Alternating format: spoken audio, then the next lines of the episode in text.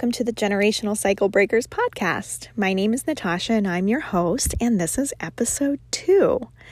Before I begin, I would like to give a couple of disclaimers. First of all, there is a chance that you could be triggered from listening to this episode. I am going to speak about different types of trauma, just in general, though, nothing specific. And then, secondly, this podcast is for educational purposes only. I am not a mental health professional, and this is not meant to um, diagnose or treat any uh, psychological illness. I did get a lot of the information from this episode from an article entitled What is Generational Trauma on health.com. And I will put in my show notes any kind of sources um, that I have always, but um, that is really the only source for today. And um, I'll, I'll put it in the show notes so that there's a link for you to be able to access it.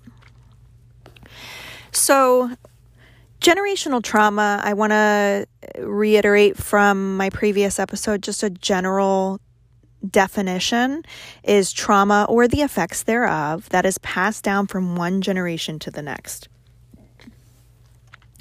So it can be something uh, that's really obvious, like physical abuse, but many times it is inadvertently taught. So it's not even something that we're aware of um, until I guess, until we're aware of it, right? uh, but it might not be something that is is completely obvious until you notice these cycles. The origins of generational trauma began, of the term generational trauma, began in 1966.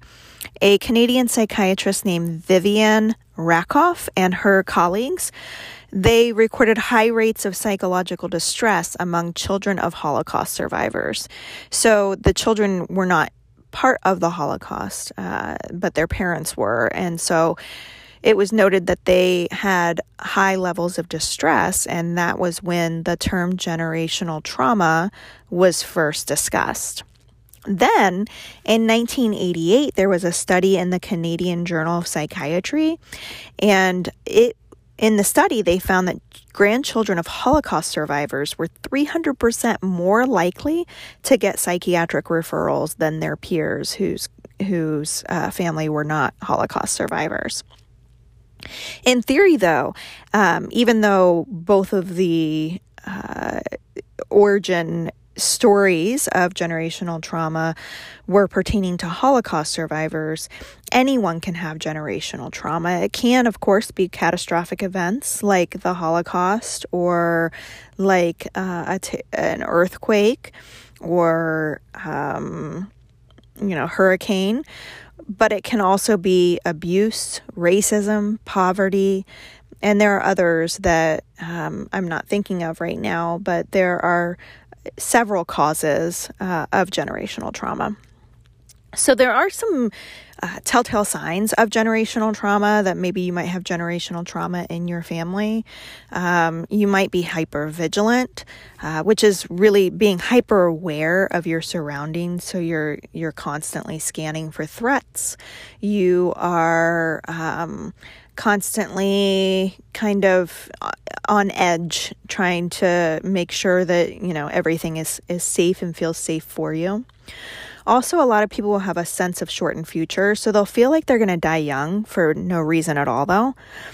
Um, a lot of people who suffer generational trauma uh, come off as aloof or cool and i think that's simply because they are taught not to express their emotions. That's just me speculating, but um, I would say that that is, um, in my experience personally, um, the cause.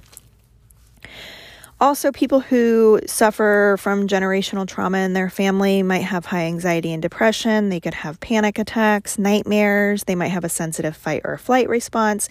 And that part of that comes from being more hypervigilant. And it's also common uh, to have a low self esteem. It has been found that generational trauma can affect the immune system. People who experience generational trauma uh, are more likely to have autoimmune diseases and also are more um, likely to be sick more often. And it also has been found that generational trauma can affect the brain. There can be more damage to the brain during the trauma, and genetic changes can happen that can be passed down uh, that might lead to depression, anxiety, dementia, and other um, diseases. However, generational trauma is not an illness. So there is a catalog called the DSM 5. It's a classification uh, system for psychological and mental disorders. And it has pretty much every diagnosis, I believe. Uh, I know that there are diagnoses that are newer that um, that people are waiting to be accepted into the next DSM, um, but that is the classification system that is used to diagnose um, anyone with a psychological um, or mental disorder. Um, so, in that, there is not a diagnosis for generational trauma. There, of course, are diagnoses for anxiety and depression and PTSD, but generational trauma itself uh, is not a diagnosis because it's not an illness. It is the cause of the effect for some people's stress some people's anxiety, fight or flight, and other heightened alert systems. But not everyone who experiences uh, generational trauma has these um, these symptoms or um, effects from it. A lot of times, I had said before that generational trauma. Um, does not necessarily need to be obvious that sometimes it's inadvertently taught. And um, it can mask mask itself through learned beliefs behaviors and patterns that become ingrained. This impacts personalities relationships parenting communication and worldviews. So you know one um, effect that I can come up with off the top of my head that might end up uh, affecting personality is if someone is made to feel like expressing their emotions are not is not safe um, and they have kind of that blunted um, affect or aloofness what looks like aloofness um, then that can end up affecting their personality in the end because they just aren't showing their emotions. They're not acting as their true self. It's it, that is a behavior that they have learned through trauma. So a lot of times that's how general generational trauma can um, come through is masking itself that way. So that is a more in-depth view of generational trauma. And, um, you know, what if this sounds familiar to you? What if you're listening to this and you think, wow, that, that sounds like me. Now, now what do I do? Well, First, I want you to know that you are not alone. There are so many people who have experienced this, and it's the main reason for me beginning this podcast and also um, giving this information is really wanting to build a community of people who just don't feel so alone. Secondly, I want you to know that healing and rewiring is possible with intervention. Not all is lost. You're not doomed to repeat these cycles. You're not doomed to always feel this way. With therapy, with possibly medication if that's right for you, with alternative forms, um, meditation. Um, oh gosh, I'm I'm drawing a blank on all of the different things. There's so many different uh, interventions that can be used to help someone become a cycle breaker and heal de- generational trauma. So I just want you to know that not all is lost and that it's possible to heal and it's possible to rewire your brain and rewire your um, reactions and personality to things uh, based on your healing.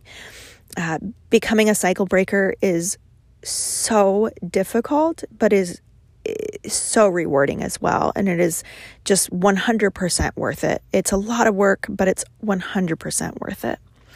And I want you to know that you can become a cycle breaker too. That's it for this episode. In my next episode, I do plan to speak about what it means when people talk about cycle breaking and what it means to be a cycle breaker. If you would like to contact me at all, if you have any interest in being on the podcast to speak about your uh, journey into becoming a cycle breaker, or if you have any questions or concerns for me at all, please feel free to email me. My email address is generationalcyclebreaker at gmail.com. And I also uh, did start an Instagram account as well. You can feel free to contact me on that. The handle for that is at generational underscore cycle underscore breaker. And I would love to interact with you on that. So that's it for today, my fellow cycle breakers. To close out this episode, I would like to teach you one of the mantras that I say to myself. You can close your eyes and take a deep breath and tell yourself, I am strong. I am kind. I am good. And I am worthy of all the love in the world. Thank you so much for listening to me today, and I look forward to being able to speak with you again. I hope that you have a beautiful day.